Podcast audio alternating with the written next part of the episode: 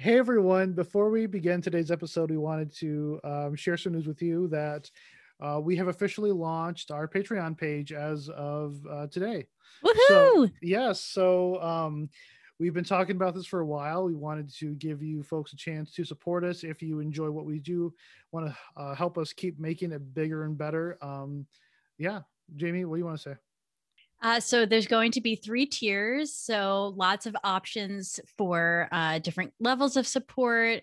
Uh, with those levels, we'll be offering all sorts of neat goodies depending on the on the tier. So we're really excited to be launching it and just so appreciative of you all. We really hope that uh, you'll consider joining us. Um, there'll be a link in the episode. There's also a link in our Linktree. And enjoy today's episode. Thanks, everybody. We're excited.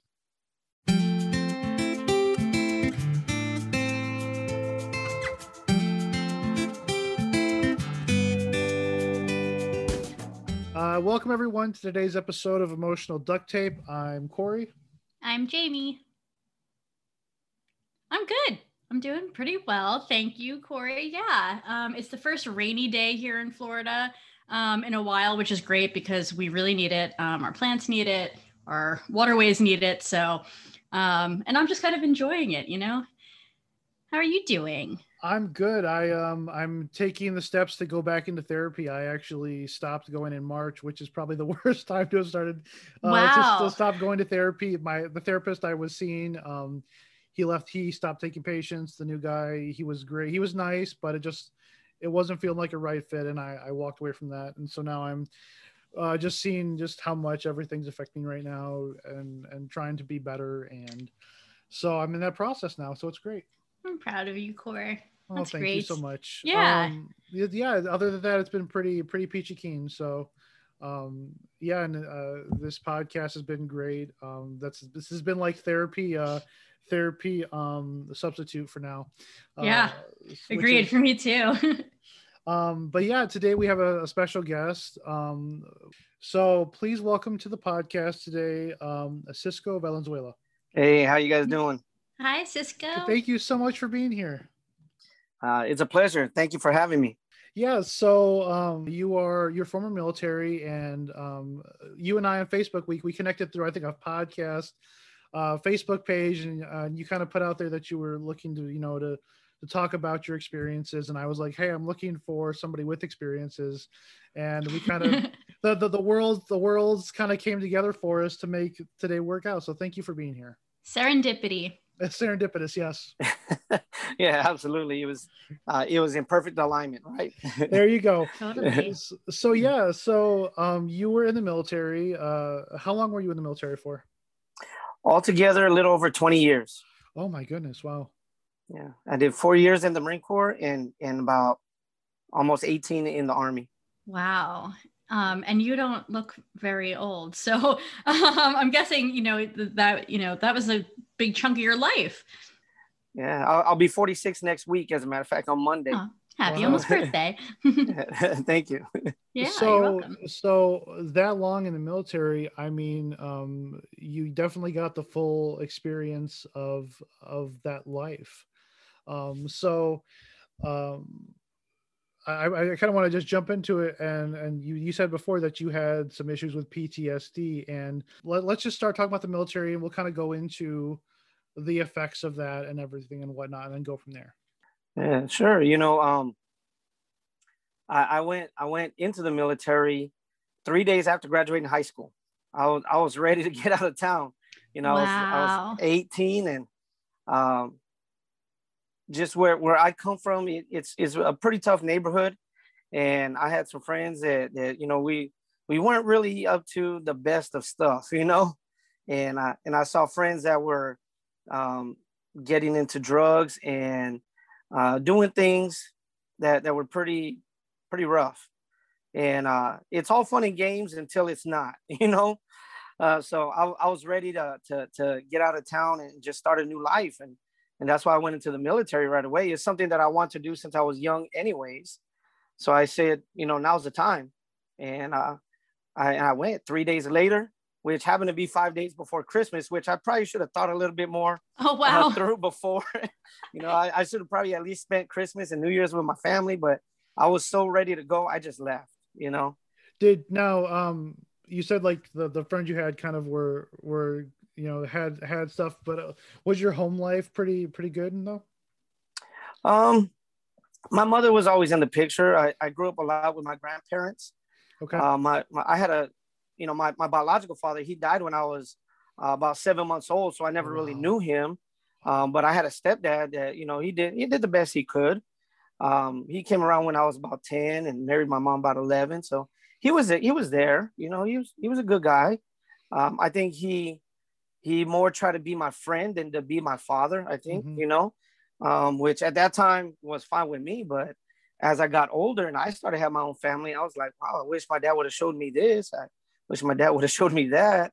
You know, but they're they're life experiences that we just grow from. You know. Well, you and I are similar in the sense that um, my my biological father, while he's not passed, he is been absent for most of my life, and I had a I had a stepdad. Um, I had a great stepdad though, who who was my father uh, more than my friend a lot of times. He's my friend a lot more now because I'm older and wiser. But I, I definitely, I definitely um, can relate to you in that sense. So. Yeah, kudos to step parents. Mm-hmm. I'm just throwing that out there. Um, yeah, I mean, Corey and I, um, you know, we bonded over the loss of our mothers, and um, but that you know that is not to say that I didn't have mother figures or you know you guys didn't have father figures in your life so just shout out to to those people that may be listening um, or have had similar experiences yeah and the reason yeah. i asked that all too be was because i mean like it seems like from early on you know you already have these complex emotions about how you feel about your life and wanting to get out of of your experiences and say okay this life is not i'm not going to survive this life the way i need to. And then uh-huh. also too you have the, the complex emotions of you know being raised you know and and missing your biological father even though you didn't really know him but you still like you miss you still miss that person. And you know so there's kind of like this this early stage setting in your life for for complex emotions. Yeah it was a it was a challenge. Um i, I think you know in my early years without him i it's just something that you kind of got used to. But then as i got older and just thinking about it, I was like, wow, I, I really wish I would have known the kind of man that he was because I, I, I got to know that side of my family, and they always told me he was a good guy. He was he was always funny, you know, very lighthearted, you know, very likable, and and uh, you know, so I, I, I really desired to have met him at some time. And and wonder what it would have been like to be raised by him, but you know, God had other plans, so you know. Most definitely yeah. So so yeah let's let's jump back. You know you're you're going into the military now and let's let's continue with that story so.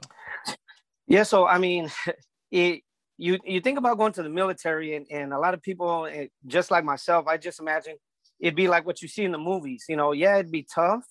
Uh yeah you'd, you'd go out and, and shoot guns and do do cool things like in the movies. Uh but you never really get the full grasp of what it takes to get there you know, and uh, being a city guy, being a smaller guy, I'm, I'm not a man of big stature. I'm only five foot three, you know, I was very light.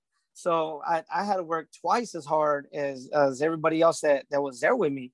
So it was physically challenging for me. It was mentally challenging for me. Uh, I think it was it was even emotionally challenging for me.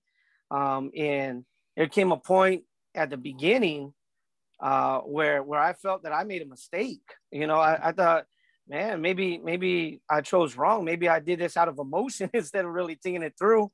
And uh, and I wrote a letter to my mom. I wrote a letter to my mom and I said, Mom, I think I think I made a mistake. I don't think I was meant to be a Marine.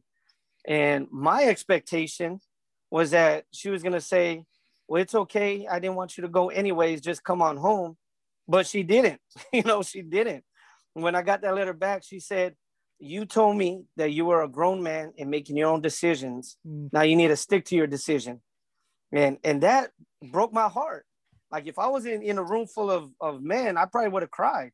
Yeah. You know, because because I was expecting another answer. But then she mm. also encouraged me after that and said, But I know you that when you have your heart set on something that you you're gonna accomplish it, you know. Uh, so and, that was just the beginning. That was in, in my first couple of weeks of going to boot camp and it, it just transformed my life from there it was that tough love that that I needed. You know, I didn't want it, but I needed it at that time. You know.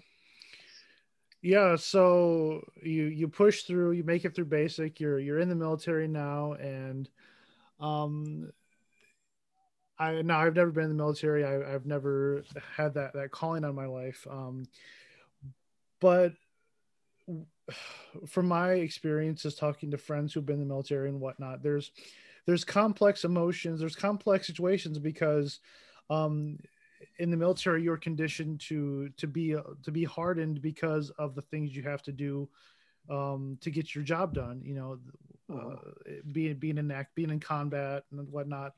But also too, there's probably a culture of of expectation with with your your fellow soldiers as well, and um, I think maybe this might be the time too to talk about uh, in a way. Um, there's probably some toxic masculinity as well within the military. Maybe that I don't know if this is true or not, but maybe maybe there's just a way of of truly being able to recognize what you feel or need to feel, or um, as you take on all these complex things, but then having you know your peers maybe raised differently maybe told to talk to you know you know stop crying you know you know toughen up and get it done. And then you also have your job that you're told okay this is what's going to happen guys. We're going to you know break you down so we can build you up and make you ideal soldiers. Yeah and, and that's uh that's that's pretty true. Mm-hmm. um as far as the the building up because the the the rigors of combat there's there's no way to explain you know the toughness uh, especially mentally that that is going to require of you to be able to survive it mm-hmm. so you you get conditioned and you get trained to be tough mm-hmm. and there's people from all kinds of different backgrounds all different kinds of cultures and, and that's one the one of the beauties of of being in the military is that I met people I think from every state in the United States of America. Cool. You know, I've met people from all different countries, um, and I was even surprised at you know, just the appearance of somebody and then finding out where they came from, I was like, wow, I never would have expected you, you know, to look like that or to sound like that.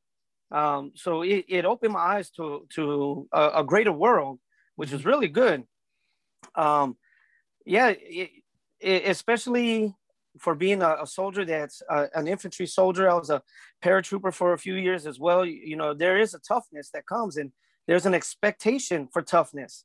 Um, as far as it being toxic, um, I think sometimes people do tend to go a little overboard, mm-hmm. but uh, there's a, a, bond that gets built, uh, a brotherhood that gets built even in that. You know that, you know, when someone new comes in, that there's a, there's I, I guess you can say uh, uh, an initiation process. You know, to to be accepted into the group, to be accepted, you're assigned there, and and you're gonna be cared for regardless but you want to be accepted. And and it, re- it requires sometimes you doing things that, that you never thought that you'd expect to do. Um, and i'm not saying things that, that will degrade you. I'm not saying things that that are purposely meant to cause you physical harm but sometimes you just do things that you're not used to doing you know? And um, well i'm just wondering how that process went for you. Well like for for one example when i first got to my unit in, in the marine corps um, I was the first new guy of the whole bunch of new guys. So uh, to initiate me, they said they called me into a room, and I thought I was just gonna hang out, and they had me wrestle, you know, with with the three or four guys that were there back to back, right? Because mm. I was a new guy, and and I guess I held my own. you know, I did all right, uh, and I thought I was about done. But then this this other guy, this other senior guy came around, and he's this big six foot guy, over 200 pounds from New York, right? And he said, no, he's not done until he can slam me, right? Oh. so I was like, oh my gosh. So like he would grab me, and I was a little guy. I, I weighed like just over 110 pounds, you know, oh five foot three. So like easily he would get me and toss me against the, the locker, against the dresser. And uh and just I got some Hulkamania strength in me somehow, and I just grabbed a hold of his waist, and he tried to push me, and I and I couldn't. And just with everything I had, I threw him into this chair, and he fell over.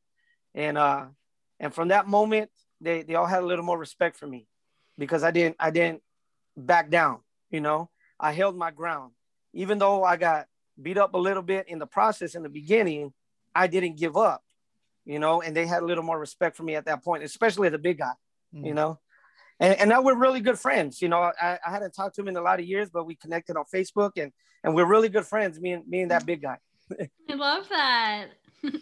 so um I kind of want to start getting a little heavier now, if you're okay with that. And um I want to start talking about um seen combat and i know that's for some people that's really triggering but you you you said you're okay with it so we're, we're gonna just jump right into it um so talk about i mean i don't know how much you remember but talk about your first experiences with combat and how that that started to kind of warp your perceptions we were there for the invasion of iraq in 2003 you know they sent us we we actually got on the plane to fly to kuwait on Valentine's Day in 2003. So that was our Valentine's Day. So to me, Valentine's Day is a very special day because not only is it, you know, the day that we celebrate, you know, our, our, our loved one, my wife, but to me, that's the day that, that I celebrate me and my brothers, you know, going into combat.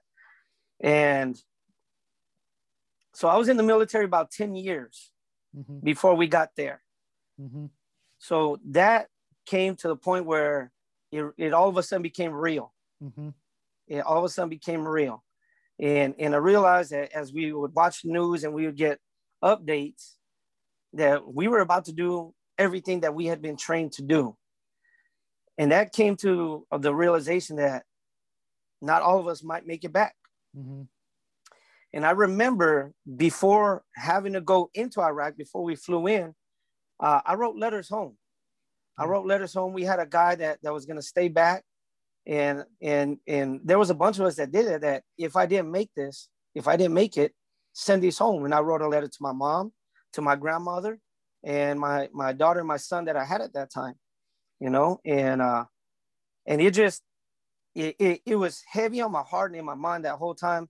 Once i gave those to him just thinking that he might have to send them you know? Yeah. and our original mission was to jump into the baghdad airport.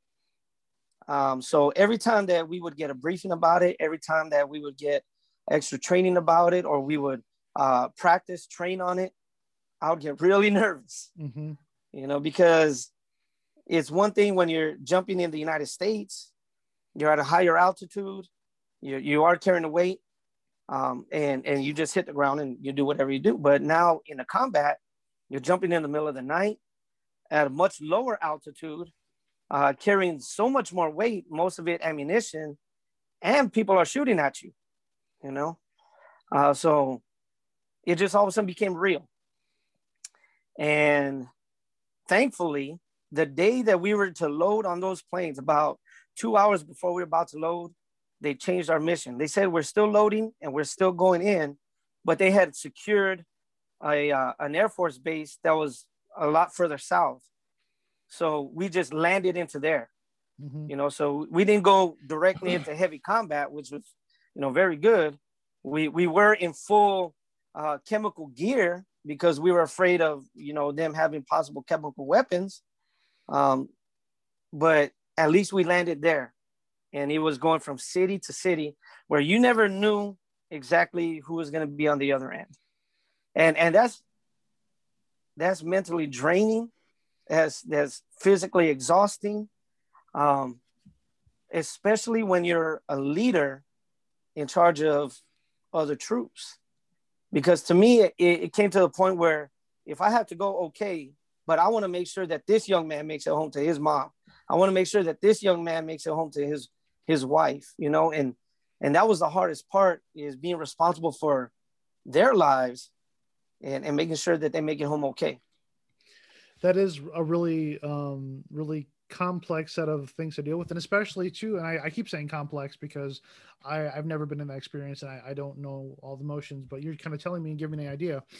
But also too the fact is um once you enter into an area where where there's active combat um your senses never really you can't you can't afford to let let your senses down to to give yourself a minute to I mean, I'm sure you're trying to process things, but you can't like stuff say, okay, guys, I'm gonna go take an hour and like go and like do something by myself. I mean, you because you're still you're still in it the whole time. Right. And then yeah, and then managing other people's emotions. Um, but I'm really glad that you bring up, you know, family at home and how you know that just the process of writing those letters um it, it's really important to get this message out to people to under really understand how lucky we are to have our military people and um, and what they go through um, and to be easier on them you know because there is that kind of you know from a from a civilian's point of view it's like oh they're tough. They did they chose to do this. You know there's that there's that kind of stuff but it's like the the amount of of physical and mental things that you're going through is is insane. you know what I mean? Like people get bent out of shape if, you know, if McDonald's is out of fillet of fish or something, you know, it, they can't imagine um, or put themselves in your shoes. Um, and then also the shoes of your family and people at home waiting and praying and and not being able to communicate with you too. So um, just appreciate that you're you're talking about these things because we don't maybe think about them as as just civilians that are so far removed from it. Yeah. It, it was it was pretty tough on on my on my family uh, especially at that time because uh, there was nothing established there yet. The you know we, we couldn't just pick up a cell phone and call home at any given time. Uh, the mail system was so slow because like i said nothing was established. You know nothing was established. So uh, when they talk about snail mail, it was really snail mail. You know, you you would wait uh, weeks and weeks before anyone heard anything. Um, and so my my I remember my mother and my grandmother tell me they were glued to the TV, wanting to hopefully catch a glimpse of, of me or somebody that was on there, but then at the same time not because more than likely it'd be something that was bad. You know, so it was, it was devastating for them too. You know. Yeah, most definitely. Uh, for sure. I, I can't imagine, uh, you know, your poor family, what they had to go through because especially when um, that, that was peak, you know, war on terror. And that was really like, we, you know, we, we had 9-11 not too long before that and everybody's emotions were great, greatly so very patriotic in this country. Like this whole country was like, yeah, like, like we're to come together and we're to fight this. Um, but also to everyone was, everyone was, was saying, um, this hearing news about you know their loved ones passing away or, or worried about that fact. So um and yeah like you have the complex emotions of trying to uh figure out how you're dealing with with all this stuff. And then you're also in charge of of men underneath you and you're trying to um, keep them safe keep them alive but you're also trying to help them to make sure that they're keeping their heads in the game so to speak uh, because obviously you know one slip up or one if you let down your guard it can cost you or somebody else their life. And that that's a big burden to carry. I mean that's that's a that's a massive burden to carry. So um you how long how long were you were you overseas or in an active combat um, situations? In, that time it was uh we were there for the first year the whole first year. So uh, one whole year from when it started. We were in Kuwait in February, and then when the war started in March, we went right in and we were there all the way to the end of January. So it was almost an exact 12 month rotation there. And so, um, you keep obviously you get to you get to have your leave occasionally and probably come back home you know and see your family and that's good um, but then you're back at it for so long and then um, so the process of of kind of grieving things and i'm sure you've had people that that have you've lost over there i'm sure you have people that that you know that relationships that you valued you know your they were your brothers like you said that they're no longer here or um things things just changed obviously and then you come back home and so when when did you start to acknowledge or realize hey i may have post-traumatic stress disorder oh. Um, well, at, at, at, the beginning, you know, just coming back after that first year, um, they, they were still trying to figure it out, mm-hmm. what it was, you know. And and just to just to take it back just a little bit. Sure. Um, the the first trip that I went, the first uh, tour that I had in Iraq, um, we we did have in my unit some people get hurt, but we didn't lose anybody to direct combat there. Okay. In other units, other friends that I knew, yeah, we did lose someone, but the ones that that I was directly involved with, uh, we did not, you know, lose anybody's life per se. Where we mostly lost people were after it was done and we came home. I, I actually think I lost more friends to suicide mm. than I had uh, to actual combat, which was I, I think even tougher. I think it's tougher to lose someone uh, knowing that they were hopeless, knowing that they felt that they didn't have anywhere to go or anyone to turn to, or they had to take their own life. And and I think that would hurt me and, and, and everybody else a little bit more because we always want to say we're, we're available to you, you know, in your darkest hour, you can call me at any time. And, and then to find out afterwards that they just went ahead and took their lives. And it was usually the ones that, that it did happen to, they're usually some of the toughest soldiers, some of the hardest men, you know, that, that just, they were, they were like super soldiers. Mm-hmm and then to see like in their weakest point that that that, that happened to them that, that would, that would be heartbreaking. It'd really be heartbreaking. Well you know? and i so one question about that too before we, i know I, I keep asking you questions and jumping in but um but yeah so so my my question was is um you know it's it's probably I, i've never been to the point of depression where i've ever wanted to end my life. Um but i would assume probably part of it too maybe you can speak to this is that it's first off the awareness of what you had to do to do your job to survive oversee or you know in, in active combat but also too maybe to have a structure a rigorous structured part of your life where you know everything that well you know what to expect but then you come back to where you're civilian and that that sense of stability is pulled out from under you. So i'd imagine that a lot of suicide and depression that comes uh, from active mil- from being in the military comes from not only the stress of what you did but the lack of what you used to have. Yeah that, that plays a lot into it. Um, when, when you come back from from a place like that where you're constantly on your guard mm-hmm. you're constantly on alert um, and like you mentioned earlier you know you, you don't you don't get a break when you're over there. You know when when people back in the states, you know, they they go to their jobs, you know, nine to five whatever, and they're they're off at the end of the day, or they have the weekends off. You don't have that over there. You don't have that luxury over there. And even when you do get a rest at night, um, you're you're literally sleeping real light. I used to be a heavy sleeper till I got over there. Now, uh, any little noise in the house, I still, you know, it wakes me up. Uh, I, am just a light sleeper now. Um, you know, so you have that, and then you have where you go where it's very high intensity, you're constantly on guard, and then come to a place where you're not, the environment is different, it, it doesn't just click off right away. You know, uh, there was a, a few times where I was back here and I caught myself as I was driving, I would drive a little more aggressively mm-hmm. because I was constantly scanning the ground. I was constantly scanning for, for hazards.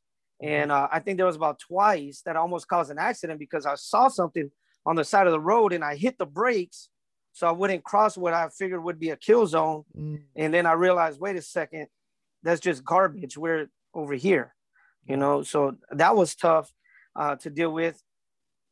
And then I think the hardest part was that you could not explain that to anybody. Mm-hmm.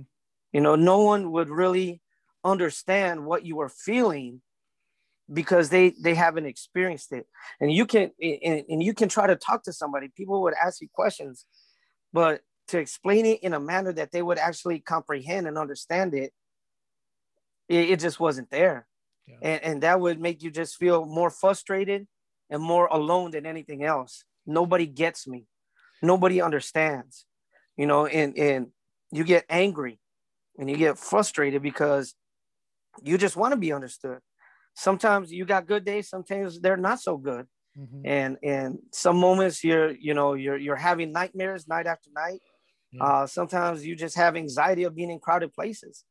And uh and and that just seemed overwhelming especially the anxiety or panic attacks because you're used to being a tough guy.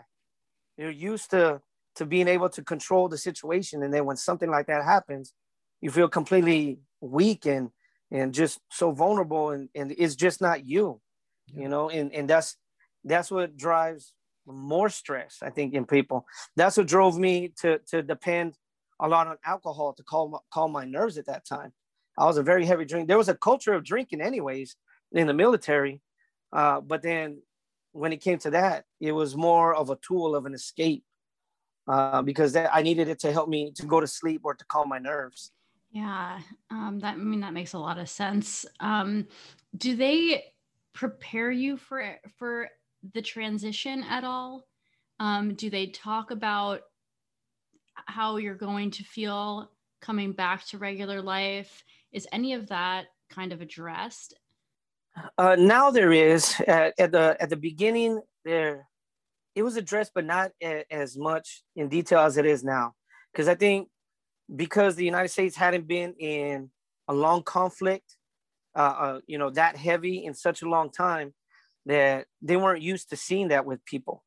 They, I mean, the last major conflict we had before that, uh, we had one in Panama in the in '89, but then before that was Vietnam. So they hadn't seen it in, 30 some years, you know, 20, 30 years. Uh, so it it wasn't quite as extensive as it is now. You know, um, we there was a lot of us that that just felt that if we talked to a counselor, if we went to talk to somebody, that we would be seen as weak. So we didn't want to do it. You know, I didn't want people to think that I was crazy. I didn't want people to think that I lost my mind from being over there. So we just didn't talk to nobody.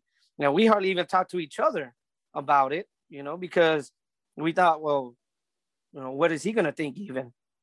But I think it was after we started seeing the effects of people losing their lives, taking their own lives, that, that we realize, okay, we need to start talking to people. You know, we need to start talking to each other, being open to each other, you know.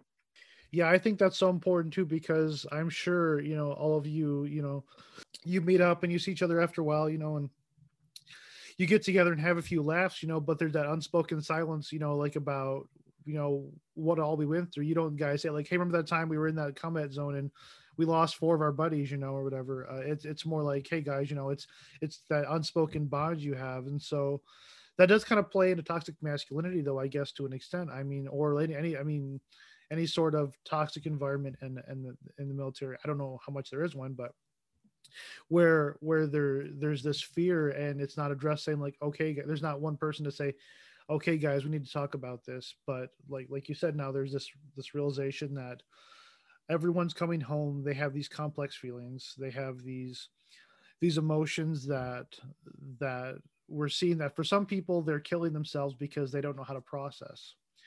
And then or people who start using drugs you know or to your your your, your case um, uh, becoming an alcoholic essentially. So um, there, there's a lot of there's a lot more awareness which i think we're grateful for but still i mean for those those for those first few years people you know who are coming back home and, and dealing with that, you know, that's that's really rough. Yeah, it, it can be. And um, you know, the I think the most important thing is uh, even from that time when when it wasn't so extensive, uh, we learned from it. You know, a lot of people have learned from it. Uh, the the soldiers have learned from it. The leadership there has learned from it. Uh, you know, the government has learned from it, and and you know they're they're taking care of it now you know, mm-hmm. and that, and that, I think that's what's most important. You know, most we, we learn from our failures and now we're, now we're doing a lot better. You know? Yeah. You think about, you, you, you think about, you know, in World War II, you know, uh, when General Patton slapped the soldier because he was shell shocked, you know, they called, they called it shell shocked. Mm-hmm. And, you know, that was like, he just considered him, you know, like weak. Um, no, but that was post traumatic stress disorder now. And so I think it's great that we're recognizing, um, mental health and how it plays a factor in, in the military and in that kind of line of work. So, um, kind of jumping back again for a sec. So, uh, you know, you're you're starting to drink more heavily to to cope cope with things. Um, are are you do you have enough self awareness to try to go to therapy at this point or anything? Like like what's going on in your head? At that time, you know, I I thought about going to the VA because I, I had got out for little under two years. You know, I was in the reserve you know, so, but I was mostly at home. Um, I was still weary about going to counseling or anything like that. Um, but what I did have I had family Mhm. that was always trying to be to there hear for me, and I had a sister uh, who had just become a Christian, Mhm. and she was always talking to me about going to church and and how much God loved me, and and at that time I was like, ah, I'm not trying to hear all that, you know. Sure. I, I came I came back with a lot of money that I had saved from over there. I was just trying to party. I was just Yeah. trying to deal with it my own way. Uh, but the nightmares wouldn't let me, the anxiety wouldn't let me. And um and I and honestly, I can tell you I never went to a counselor at that time. I Mhm. never went to a counselor. I never got prescribed anything to help me sleep or anything like that. It, it just came to uh, the day where I was just in my backyard watering my plants. I had just turned 30 years old, like Mhm. the month prior, and just reflecting on life. And, and I think I, I came, uh, you know, with questions that I had in my mind that I think just about everybody comes through Mhm. you know and it wasn't just because of my experience in the military but just looking at life in general and, and i was thinking you know i'm i'm 30 years old right now what do i have to look forward to are my next 30 years going to be like my last 30 years? Is that all i have to look forward to? And then i thought in in and if that's all that there is who can i really rely on? Because like nobody tells the truth anymore. Mhm. everybody's truth is is relative to themselves. So what's what's really true? Yeah. you know because i know there's people that said that they'd be there for me and they weren't. But then at the same time i said i would be there for people and i wasn't. Yeah. you know so so where you know where's the real truth? Mhm. And then i thought okay and, and where does this all end Yeah. you know it are we just do we just born we live and we die and there's nothing else Yeah. you know or or is there something afterwards because i mean I, I was brought up catholic you know I, was- I was brought up in, in, you know believing in god and all that but especially once i became adult I, I didn't step foot in a church i didn't Yeah. you know I, I was trying to do me you know Yeah. i was trying to to live life what i thought was the best and in, and in that moment by myself in my backyard god spoke to me Mhm. and he said everything that i'm looking for i find it in him Mm. I was looking for direction. He said he was the way. I was looking for validity. He said he's the truth. He said I was looking for destination. He said he's a life, Mm. and no one comes to the Father except through him. And that hit me so hard. Yeah. That hit me so hard because I was like, where did I hear that before? And I remember my sister always telling me, and every time I I, I turned my my ear deaf to her, something was being planted within me. Yeah. So when I was seeking, you know, just that peace, I was just seeking an answers in life. God spoke to me, and, and then right there by myself in my backyard, I got on my knees. I gave my, I, I prayed, I gave my life to Christ. Well, I, I don't even want to, I don't even know if there was a prayer or not. I just said, I need your help. I, I Mhm. need you to, to help me right now. I can't, I can't do life anymore like this. Yeah. And, It's really beautiful. and I'm going to tell you from that moment, that moment, I wept and I wept and I wept because it was like this big weight was lifted off of my shoulders. Mhm. like like I was able to breathe again. And it seemed like the more that I wept, the lighter I felt and the clearer, you know, the world seemed. And I'm gonna tell you honestly, I never had another nightmare from that Mhm. time. Wow. I never had another nightmare. And the anxiety that I had, it it almost completely went away. You know, I, I didn't have a lot of those problems anymore that I had because why? Because he relieved me from it. He healed me from it at that time. Yes. That, that's all I needed. I just needed him in my life. The peace that surpasses all understanding. That's it. Yes. That's it. and you were able to surrender and finally let out everything you probably have been holding in for so long and i you know that's a common thing that we hear um, and i i again i'm glad that you've brought this up because um, crying is so important you know and it's it's it's such a cathartic experience and the way you found it is even more beautiful. And so and obviously you know i mean like um not not everyone who listens to this podcast um is a christian. I personally am. Um uh but i also know too that like that i've, I've seen people in my personally my own life like where where you change you know and then um like you said you know the the nightmares were gone the anxiety was gone and um you found this focus point to to start your healing you know and so it seems like that was kind of the like the watershed moment in your life where things started to, to change. Now, um, not a, now a lot of I know a lot of Christians who do therapy. Did, did you still try to go to therapy or try to do anything after that? Was it was it strictly just focus on God kind of thing? What was your mindset there? At, at that point, you know, I, I I felt fine and didn't feel that I, I needed to anymore. Sure. You know, I didn't feel that that I needed that that extra because God had already taken care of it for me. Mm-hmm. You know, and and because of that, for a lot of years, I didn't have to uh, until I had one experience. I had one experience years later after my second deployment. Um, and it wasn't really a bad experience, but I figured, you know, maybe I should go talk to somebody just to see. And uh, I was in El Paso uh, at Fort Bliss, and we, we were going to go training in, in the field. And all I did was, you know, get my stuff out of the closet and I began to pack it. And this memory came back from the first time I was in, in Iraq, uh, came to me out of nowhere. Like I hadn't thought of anything like that in years and just out of nowhere. And it, it bothered me. And, and what that experience was, was uh, one time we were in patrol in, in Baghdad and there was a, a curfew that was in place. So anybody that was out after curfew, they were usually up to no good. Mm-hmm. And we found a, a, small group of, of people, mostly men there. And uh, apparently there was a, a, fight that broke out. It was um, I think it was religious in their fight, mm-hmm. and one guy got stabbed right in the neck and in the face here, mm. and we just happened to pull up on that. So you know, we threw him on our Humvee, and and I had to try to bandage him up, and and like blood was splurting everywhere. Uh, this guy was freaking out. I was trying to patch him up, and as we were getting him to the hospital, and uh, as we got him there, you know, they brought out the gurney. We laid him on there, and they started to take him in, and and he started shaking he started screaming like I, have never heard a scream like that before in my life. And he went in. And uh, as we got back, I saw that I was covered in this man's blood. And and just what what bothered me was I don't know if what I did was enough to keep him alive. Mm-hmm. And and that that always stuck with me and that always bothered me because I don't know if he lived or he died or not. Mm-hmm. You know, I we we never knew. And and that bothered me. And then just after all this time, I, I just made, okay, you know, whatever happened, happened. You know, I did my best. Mm-hmm. But then out of nowhere, you know, that memory came to me and I kind of broke down and I started crying. I was by myself and, and that, that kind of frightened me a little bit.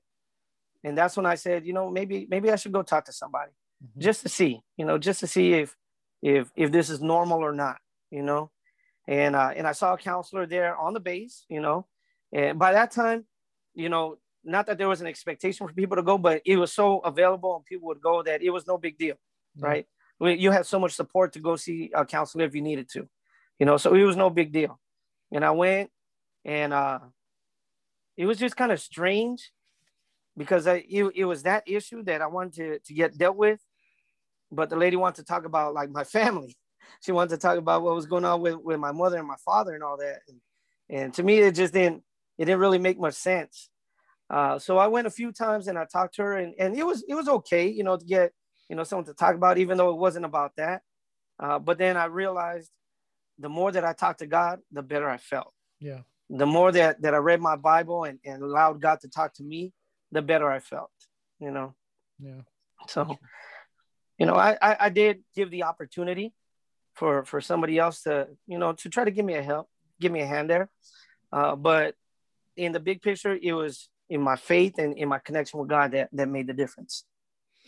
Yeah, and I think too that's something really good to bring up. We because we have a lot of people who talk about therapy, and um, you're you're not averse, you're not averse to therapy, but you know everyone has their different their different anchor points in grief, you know, um, and yours was your faith in God, and hey you know what if if it's if it's impacting you in the way it should you know if god's doing the work in your life then there's nothing wrong with that at all there's, right, then that's the way f- for you. Exactly. Absolutely. You know, that, that, that's your truth, and that's totally great. Your your story is very similar to others um, that we've spoken with. In that, um, something that it, like Corey and I have learned now through this podcast is that there really are different kinds of therapists and understanding. Um, you know, she may have been trying to break down your childhood if there was childhood trauma. Uh-huh that stuck with you that wasn't healed but it's like you know, if you're new to that kind of thing, you don't you don't know. All you know is that like this isn't what I what I was expecting or what I wanted.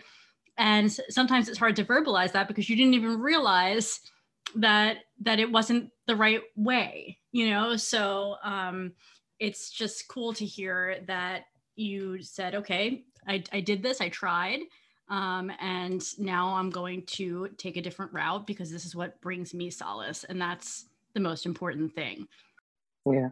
Yeah. I don't ever knock anybody that, you know, goes to a counselor or, or needs medication, you know, whatever it takes uh, for you to have your peace, by all means, you know, you know, do whatever it takes.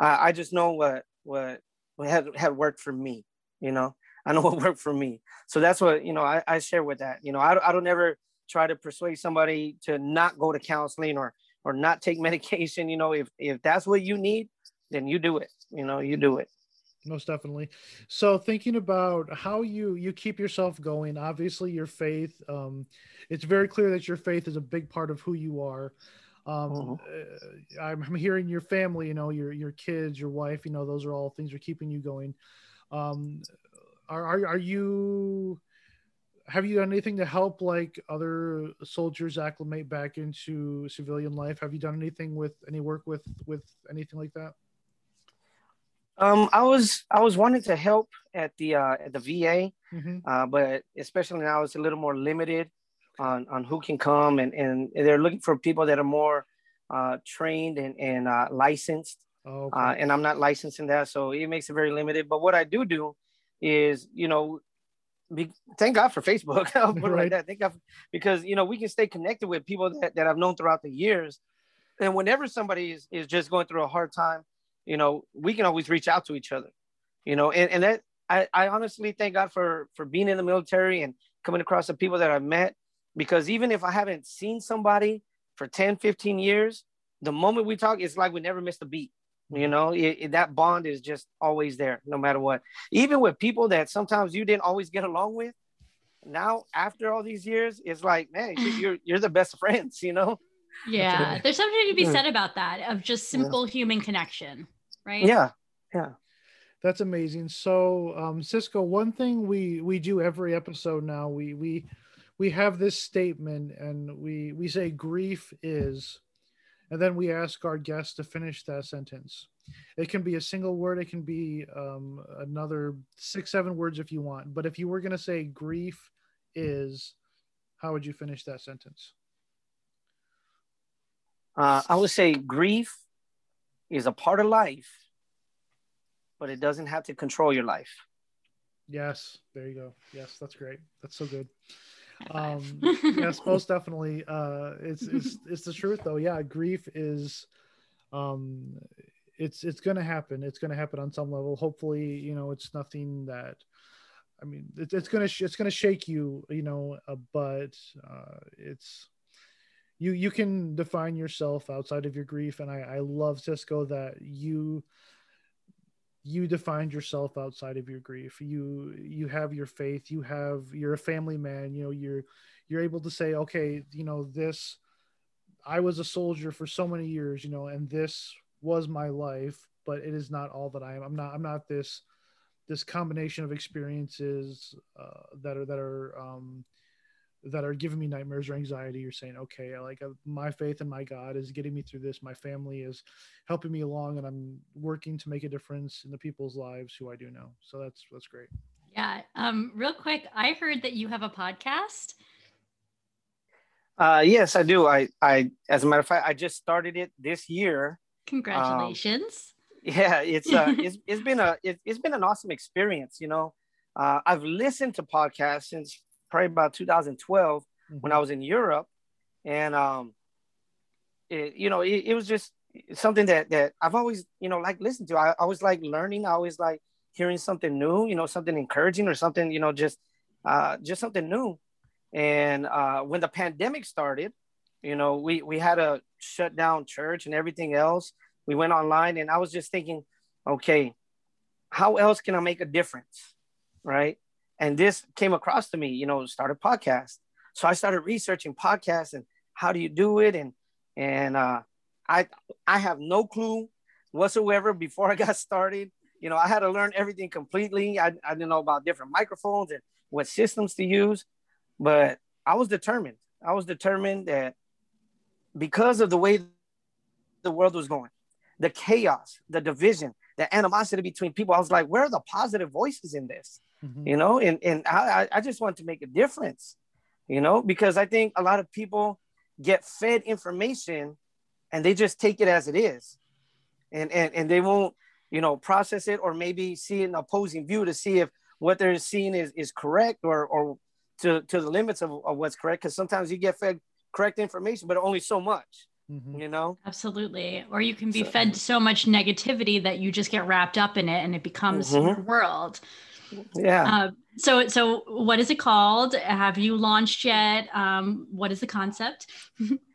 All right. So the name of the the name of my podcast is brazen veracity. And mm-hmm. the reason i use that uh, is because brazen means bold you know mm-hmm. just being bold and veracity meaning the truth. So is is just having a conversation uh, bringing a, a, different opinion, but being bold with the truth, right? Not following, you know, the, the narrative of everything else, but bringing the bold truth in, in a conversational manner, sharing my experience from a practical Christian perspective. Because I think a lot of people are churched out, mm-hmm. you know? Yeah. Uh, a lot of people are, are maybe not receptive to, to listen to a preaching or, or to go to a church or anything like that. But what I'm trying to do is come from the, the perspective of a Christian that's just dealing with the same issues of life that everybody else is dealing with, but how God is helping me through it. Yes. You know? Yes. So in a conversational manner, you know? I love if you it. ever if you ever need a podcast guest, hey man, I'll, I'll come. I'll, come I'll, I'll return the podcast guest favor. You got it. You got it. well, I, I would definitely love to have you guys on. Yeah, yeah. definitely. Yeah. So I, the the beauty of it that I've realized podcasting is a community. Mm-hmm. I've noticed that in in in the groups and all that. Uh, there's a lot of support for each other. Um, in I think it's been eight weeks or nine weeks since I since I launched because uh, I launched the very first uh, Monday of the year. Um, I've had listeners from I think almost 20 different states in the United States, uh, but also internationally.